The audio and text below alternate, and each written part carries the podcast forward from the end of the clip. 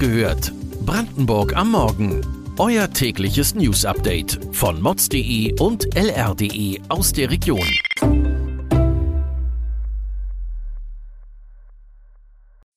Guten Morgen Brandenburg. Es ist Dienstag, der 13. Dezember.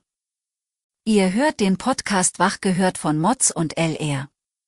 Ich bin Katja, eine computergenerierte Stimme, die euch die neuesten menschengemachten Nachrichten aus der Region liefert.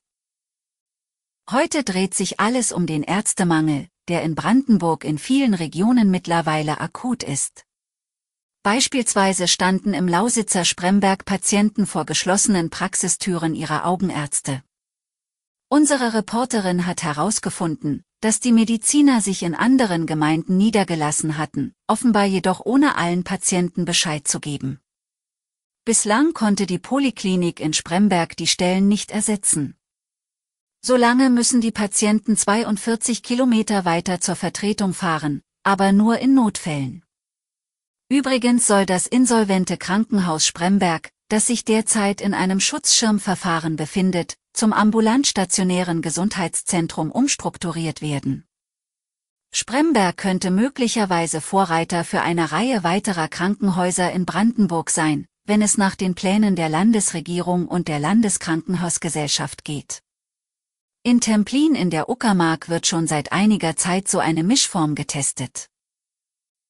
Es fehlt in Brandenburg nicht nur an Humanmedizinern, sondern mittlerweile auch an Zahnärzten besonders im Süden. Laut Zahlen der Landeszahnärztekammer könnten schon 2030 mehrere Landkreise deutlich unterversorgt sein. Das liegt, wie in so vielen anderen Bereichen auch, am Fachkräftemangel. Viele Zahnärzte haben nur noch wenige Jahre bis zum Ruhestand. Nachwuchs ist nicht in Sicht. Dieser Trend könnte sich verschärfen aus mehreren Gründen. Erstens finden einige Zahnärzte die Auflagen für die hygienische Aufbereitung wiederverwertbarer Produkte zu hoch und zu absurd. Zudem sorge das Scheitern des E-Rezepts und eine nicht funktionierende Telematik für Frust, sagte der Präsident der Kassenzahnärztlichen Vereinigung unserer Reporterin. Hinzu kommt noch das Finanzstabilisierungsgesetz, nachdem Zahnärzte im kommenden Jahr bei einigen Behandlungen keine Sicherheit mehr haben, ob sie das Honorar dafür bekommen. Das gilt beispielsweise für die noch neue Parodontitis-Therapie. Sie wurde als Meilenstein gefeiert.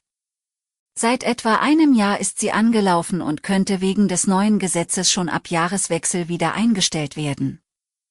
All dies könnte dazu führen, dass ältere Zahnärzte früher in den Ruhestand gehen und weniger Nachwuchs sich niederlassen möchte. An die Ostsee fahren, das könnte in Brandenburg bald Verwirrung stiften. Denn die Mark hat mittlerweile ein eigenes Gewässer mit diesem Namen. Allerdings ist es wahrhaftig ein See, der das Ergebnis des Strukturwandels in der Lausitz ist. Ähnlich wie das Tempelhofer Feld in Berlin soll der einstige Tagebau als gigantischer Erholungsort gedacht sein. Allerdings scheint das immer mehr in den Hintergrund zu rücken. Am Ostufer stehen schon 32 Windräder, dahinter soll ein Solarfeld errichtet werden. Cottbus plant zudem eine Siewärmepumpe. Und die LEAG will Deutschlands größtes schwimmendes Solarfeld dort hinein pflanzen. Die Kommune betreffende Teichland ist jedoch dagegen. Der See solle freigehalten werden fürs Baden, Surfen und Bootfahren. Es zeichnet sich ein Konflikt mit der Stadt Cottbus ab, die möglichst viele Fördertöpfe für den Ostsee nutzen will. Der Ausgang ist noch offen. Vom Süden blicken wir in den Norden. Mit dem Fahrplanwechsel am Wochenende hat Oranienburg eine neue Zuganbindung. Die Regionalbahn RB 32 fährt über Berlin-Lichtenberg und Ostkreuz zum BER. Doch wie beim RE1 startet auch diese Linie mit Pannen hat unser Reporter erlebt. Beispielsweise war der rote Lack an den Waggons buchstäblich schon ab, obwohl doch neue Waggons angekündigt waren. Und aufgrund von Krankheit endete die Fahrt schon in Lichtenberg statt wie vorgesehen am BER. Beim Endziel handelt es sich übrigens um das Terminal 5, also den ehemaligen Flughafen Schönefeld. Wer zum aktiven Flughafen will, muss in den FEX steigen, was auch nur durch voriges Umsteigen in die S-Bahn funktioniert. Erst 2025 wird der RB 32 zum richtigen Flughafen fahren. Details und Hintergründe zu den heutigen Nachrichten lest ihr auf mods.de und lr.de. Vergesst nicht, Wach gehört auf Spotify, Apple und Co. zu abonnieren. Morgen hört ihr die nächste Folge. Kommt gut in den Tag.